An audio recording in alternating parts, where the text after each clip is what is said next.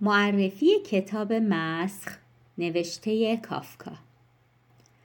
داستان روایت زندگی پسر جوانی به نام گرگور سامسا هست که پارچه فروشه و از راه کار و کاسبی که داره خرج خانوادش رو میده و یه جورایی همه اهالی این خونه بهش مدیونن و زندگیشون بدون اون نمیچرخه.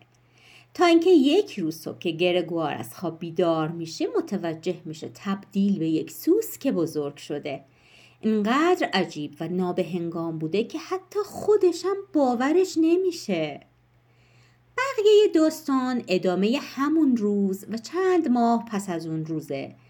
قصه رو برامون میگه و اتفاقات و مسائلی که توسط خانواده و اطرافیان پیش میاد رو روایت میکنه. داستان خیلی بلند نیست و شاید بشه نیم ساعت خوندش. من هرچی از ادامه قصه بگم ممکنه ایده اصلی داستان لو بره و دوست دارم فقط یه جرقه تو ذهن شما ایجاد کنم که داستان رو بخونید و در موردش فکر کنید. در کل نگاه کافکا به مسائل جالبه. من قبلا در مورد کتاب محاکمه کافکا هم یه پادکست گذاشته بودم.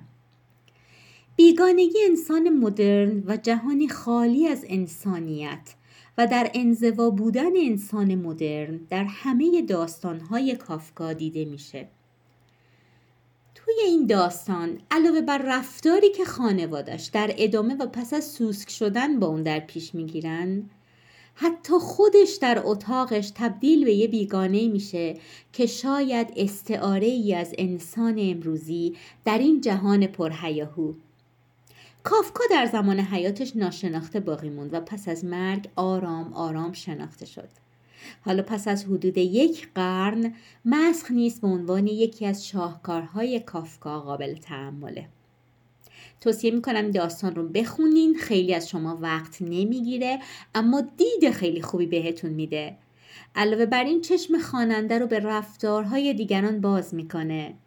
حتی نیم نگاهی هم به برخورد خود انسان با خودش وقتی کمی مستعسل میشه داره.